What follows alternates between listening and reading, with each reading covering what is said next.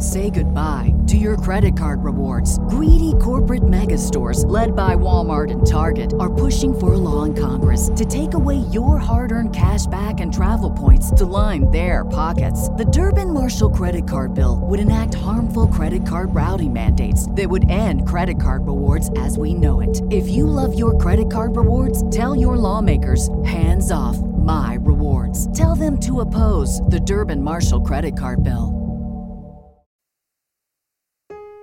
You ever seen a ghost? Been abducted? Heard your name whispered from the other room when you're all alone? No, you say? Me either. But if you're like me, you're still fascinated by the paranormal. It seems everyone else has had an experience, and you want to believe it all. So why doesn't it happen to us? What does it all mean? How does it work? Is any of it real?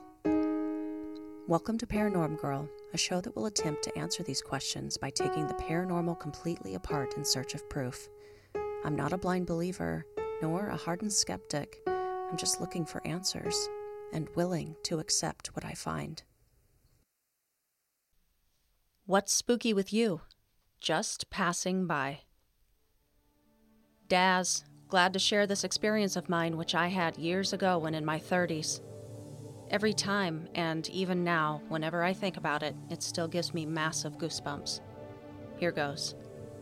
At that time, it was roughly 1 a.m., and I was on the 10th level of a building. This wasn't a desolate area because it was located smack downtown. Having spent the day there, I decided to leave. Usually I'd take the lift, but being that time of night, the lifts were out of service. So that meant I'd have to go the stairs. By the way, just to point out, I was not sleepy, and neither was my mind induced in any way at all. Also, I've never been interested or Googled about shadow paranormal before. Heck, this was a period when the first smartphone wasn't even in the stores. Anyway, there was I. Yep, walking down the stairs. The weather was quite warm for the night, not uncommon due to the heat of the day. The stairs are the enclosed type, which means walls on all four sides without any grab bars on either side. The walls are white in color, and fluorescent lights were on every level, which brightly lit the place. Here comes the part where my goosebumps start kicking in. I've reached, almost the 7th floor when I notice something black, really black, on the left side of the wall. At first, I thought, what the fuck? Black cat? And since I'm on the upper stairs, I could see it slowly, just slowly sliding up. That it's a 4-foot-tall black shadow.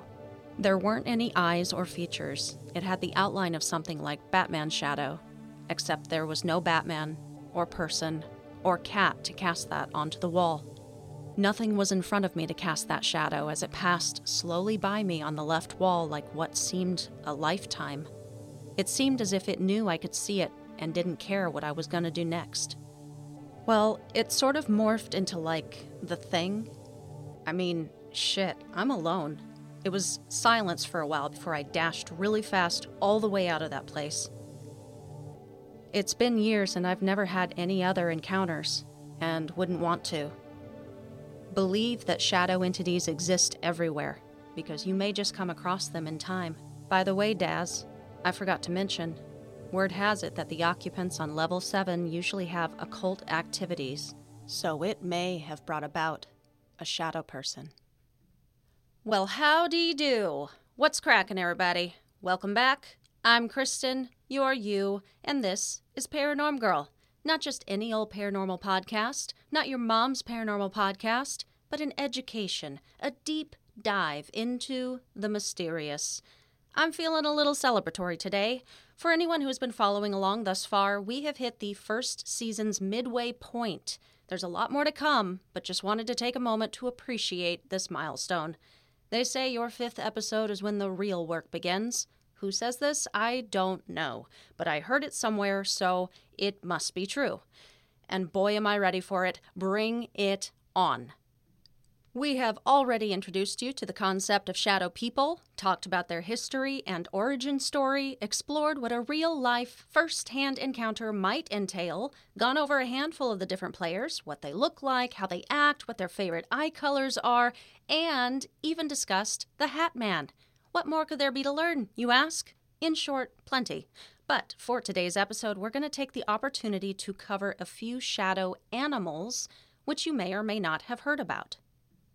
As I went over the research for this episode, it became apparent to me that the reason shadow animals may not be reported or talked about very much, at least in relation to shadow entities, is because, one, they are just less common, but also the ones that are reported and talked about are all over the map as far as the actual paranormal class they belong to. For instance, a shadow dog, or more famously, black dog. Throughout history, they were more commonly thought to be a specter or demonic entity. People have also thought them to be either shape-shifted forms of other entities, like regular shadow people, the Cherokee's raven mocker, or a subtype of the jinn called the hin, who like to imitate all animals, but especially dogs.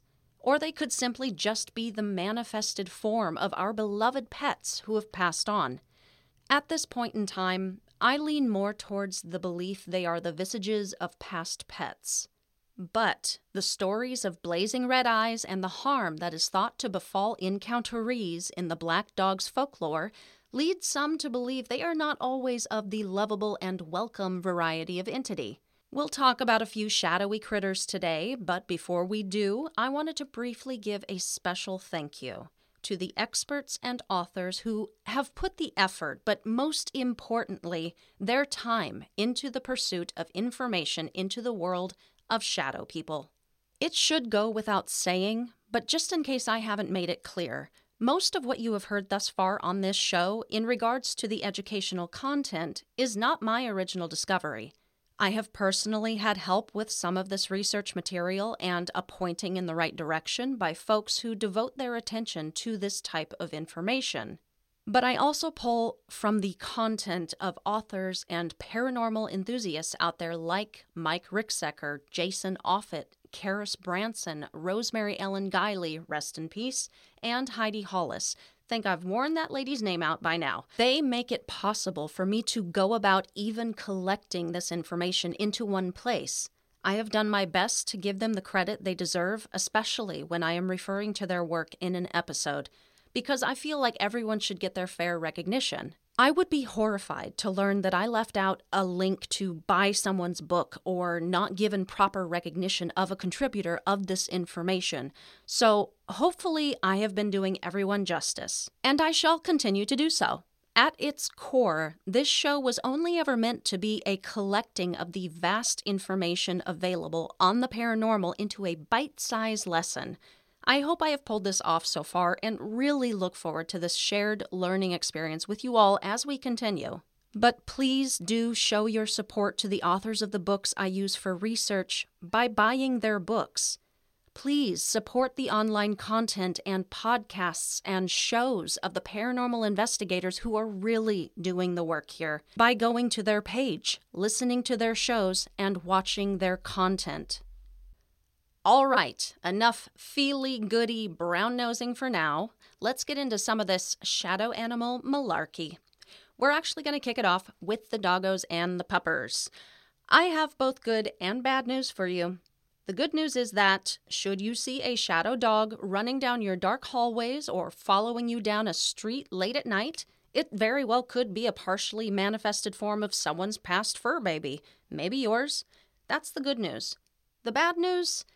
If it's not, it doesn't look great as far as being any sort of good omen. Folklore surrounding dark, shadowy canines can classify them as harbingers of death, bad luck, or tragedy, especially in England, for some reason. They've occasionally been linked with the devil, possibly stemming from the mythologies of Cerberus, the three-headed pup guardian of Hades, tasked with keeping the dead in and the living out.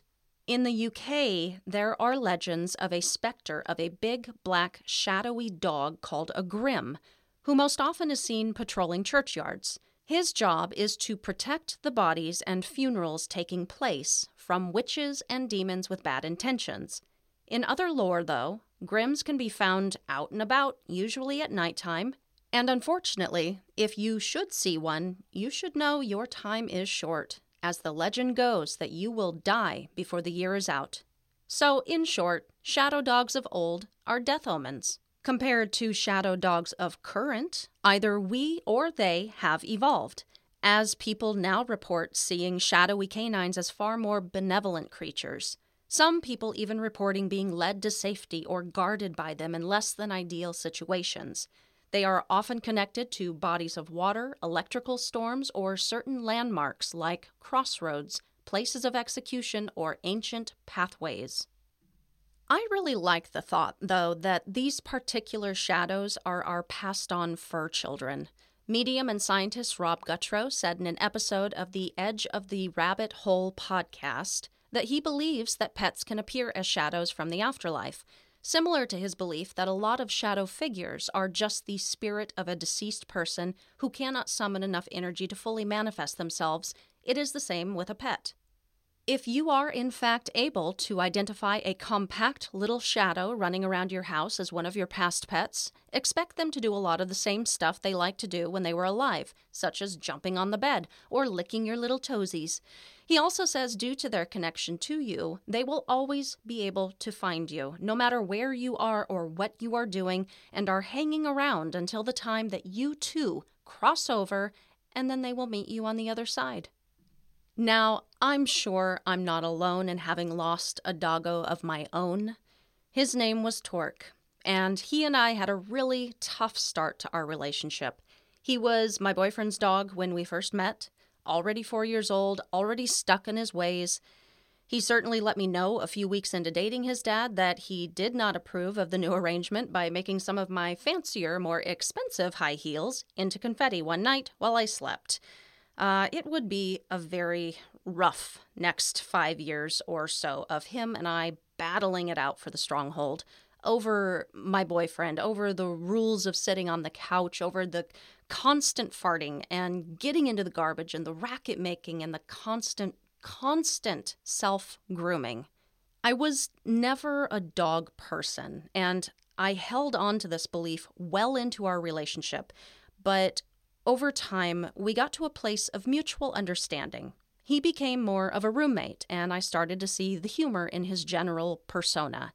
And then there came a distinct moment, which ended up being about a year before he would pass, that we became friends. Everything clicked into place for us. I genuinely felt a connection and love for him that I had never felt for a dog before. I had just received a call from my genetic specialist who had ordered a bunch of examinations for me following a BRCA2 diagnosis, including a mammogram, ultrasound, and an MRI, which all picked up on something. Her call came after her review of these scans, confirming there was indeed a mass, and due to my genetic condition, wanted to go ahead and pull the trigger on getting me in to see an oncologic surgeon ASAP. This was big, guys. I had never felt true fear and defeat before this moment. Lost, alone. I remember hanging up the phone, my mouth going completely dry, the throbbing in my tongue and the back of my throat, like I could taste blood. I slid down to the floor, not able to breathe, and suddenly Tork was just there. I hadn't heard him come over. He was just there, and I wrapped my arms around him and bawled. And instead of him pulling away, which was something he might have done, he just sat there, letting me hold onto him. And I saw him differently after this. He was there through my official diagnosis, through my surgery, through my reconstruction, and it seemed just when I was finally on the mend, a little over a year later, it was his turn. Almost as if he had been there for a purpose. I didn't think of it like that at the time, but looking back, the timing was so strange. But as a tarot reader I used to say, timing is divine. When it was his time, luckily his decline didn't last too long. It was only a couple of weeks when we started noticing him having a hard time standing on his walks or getting up from his bed. He was a little stiffer than usual, a little more tired than usual. But he was an old man by that point. He had always been a lazy boy. So we just chalked it up to normal old age and thought that we still had plenty of time with him. I mean, it's Tork. He's a staple of our lives. He's always been there and will always be there. But his last night came. He wasn't drinking, heavy panting, and when we knew that he was feeling pain, we took him into the vet, and they gave us the bad news. Looked like cancer that had spread. There was chemo and some new treatments they could try, but at his very ripe age, the vet felt we'd only be able to buy him maybe a couple of months, if that, which we would have happily done for him if it would have been quality, pain-free time. But even the vet said it would be rough. So we made the hardest decision, but the kindest one. We stayed with him through it. I remember thinking I didn't want him to feel alone or scared. So we loved on him. I tried not to cry the way I really wanted to. And then, very quietly, he was just gone. I still tear up thinking about him. It's an incredible loss, as anybody who has been through it knows. And Lee and I both still get really emotional over it, even now, almost 3 years later. Afterwards, in our quiet apartment, sometimes I would hear what sounded like clicking nails on the floorboards or scratching of ears in the corner where his bed still sat, and I just explained it away as wishful thinking, my imagination, because I couldn't shake the emptiness felt of the part of the world he used to inhabit. Sometimes, though, I would also see what looked like movement out of the corner of my eye, think he was coming over to me, and I would look up to find nothing there, of course, but I always found some way to explain around that, too. I just think perhaps if I had seen a full-on shadow in a Tork-shaped form, I might have felt comforted. Looking back, I really wish I had. It was a dark, surreal time, and I wish I had known how common that experience can be and maybe could have opened my mind to it. Rob Gutro, who has written a series of books called Pets and the Afterlife, he often speaks about seeing the shadow form of his past pets, his dogs, and I gotta say I'm both very happy for him but also deeply envious.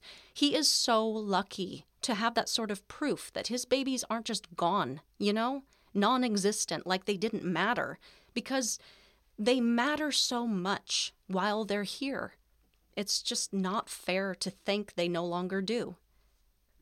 And I know we're really teetering on the edge of afterlife talk here, which is absolutely something we're going to learn about in an upcoming episode or upcoming season. I appreciate having this platform right now, so I could say all of that. I guess I just needed to say it, tell someone, and hopefully feel connected with others who have gone through it themselves.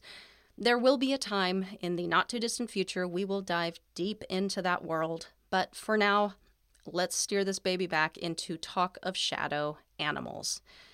On the podcast episode I mentioned before, Rob actually talked about hellhounds, which kind of perked my ears up a little bit, mostly because most of the folklore you pull up on this type of strange-looking canine-ish entity is very old.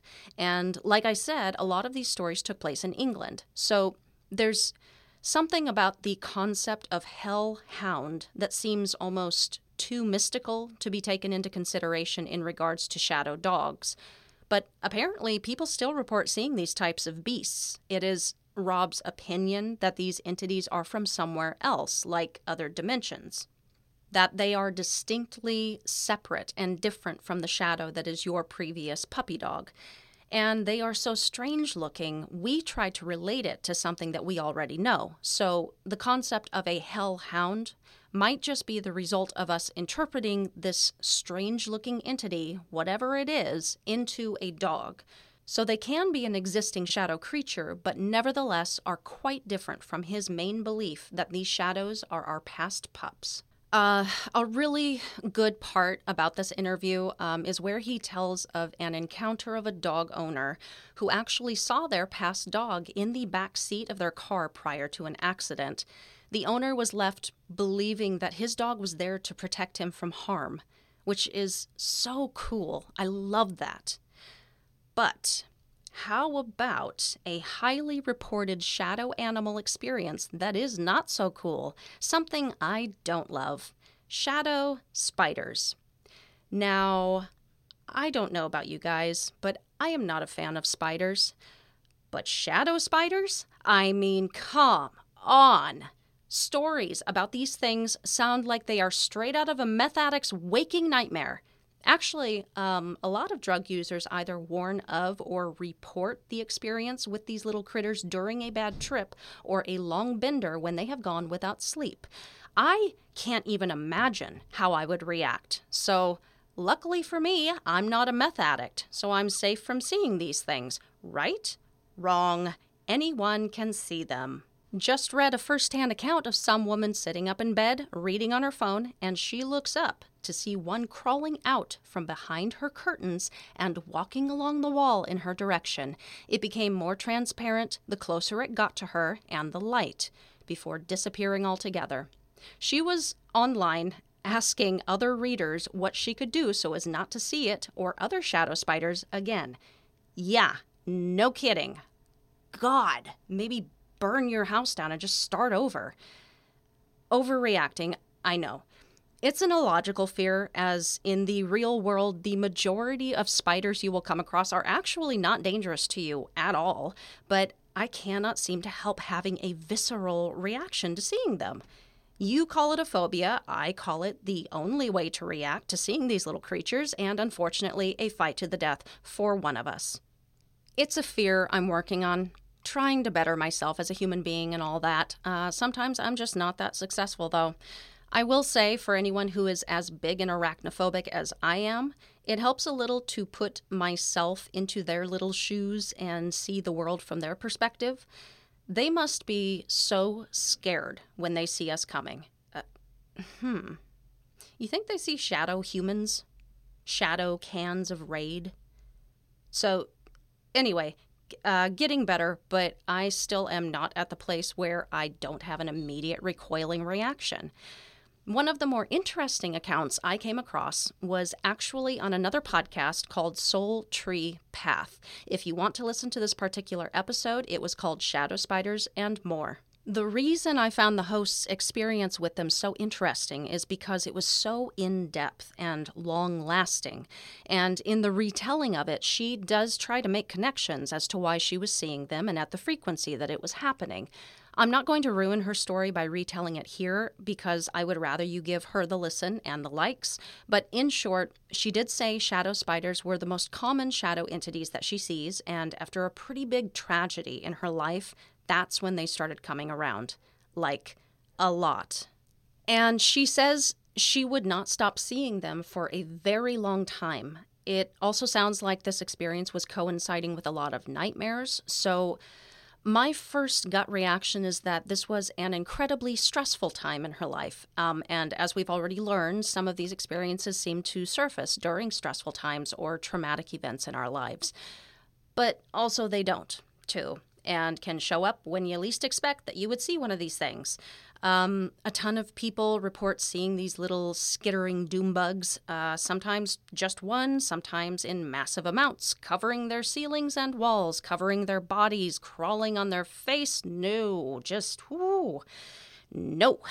Okay. They can also be regular-sized or the size of a damn car with its legs spread across the entirety of their ceiling. Again, gonna be a nope for me. I'm sweating.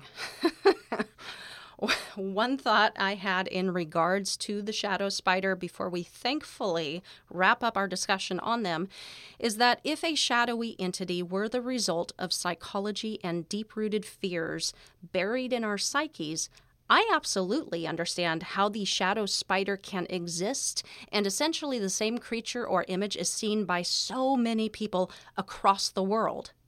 Like, this is a universal-looking creature. Everyone knows what a spider looks like. Most people have a distaste for them. I get it. A shadow person can roughly be thought of in the same way, a nondescript human figure who is hard to see or identify, a stranger in the dark, stalking, lurking, deep-rooted fear. Okay. But a hat? Like, why the hat? So we just stepped from a very general, universal fear into something quite specific, but still seen by thousands. Huh. Okay. As far as other rando shadow creatures people have reported, this includes snakes, birds, deer, wolves, various bugs, lizards, rabbits, guinea pigs, so on and so on. You name it, and it's probably been seen in shadow form. But the final creature I want to talk about is the shadow cat. Why? Because I'm a cat person. I love them. They can do no wrong in my book. So, of course, I'm going to be completely biased in my approach to these little guys and put them in the best light as possible, which isn't going to be very hard, as most of the accounts I've read on the shadow cats have been lovely. Rob Gutro says in his experience, encounters with shadow cats and shadow dogs are on par with each other. Something very interesting about shadow cats is people have frequently reported seeing them while astral projecting.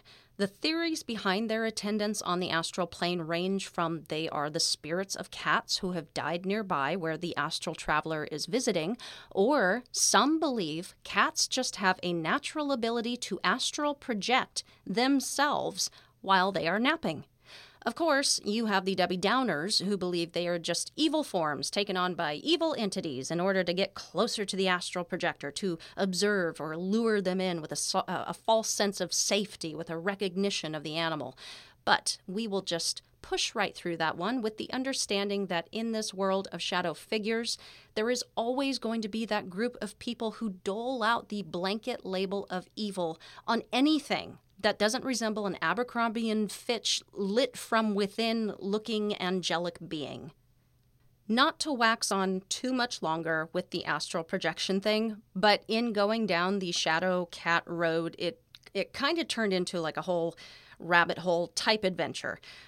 Did you know some people specifically astral project with their cats and claim to be able to communicate things telepathically that they wouldn't be able to do in the physical?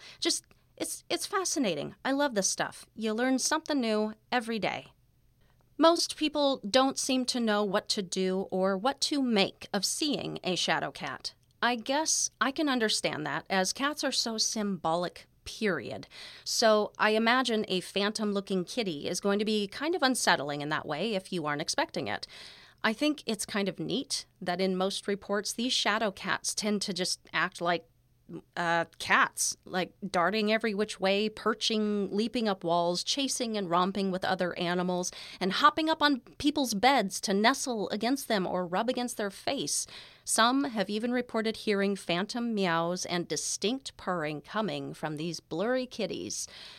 And to wrap up the shadow kitty segment, and I guess the episode too, I really wanted to find a good encounter to tell you guys about, and I think I did. A really cool encounter with one comes from an article by Stranger Dimensions relaying an experience this guy had with his girlfriend.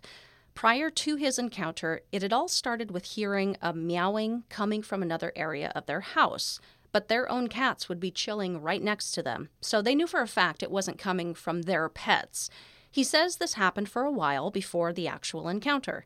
The night it happened, the guy was sitting up in bed, reading, and his girlfriend was sleeping next to him. He says he felt something jump up onto the bed, and assuming it was one of his cats, he looks up to see what he describes as a small, distorted, pixelated mass. He continues to watch it as it crosses the bed toward his girlfriend's hand laying on the blanket, and says she unconsciously reacted, suddenly pulling her hand back as if it had been stepped on, before turning over and continuing to sleep. The guy says he hasn't seen the mass again, but still will occasionally hear the phantom meowing.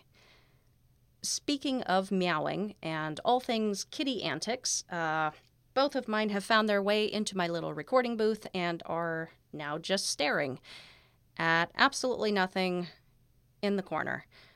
They can be so cute, but so creepy at the same time.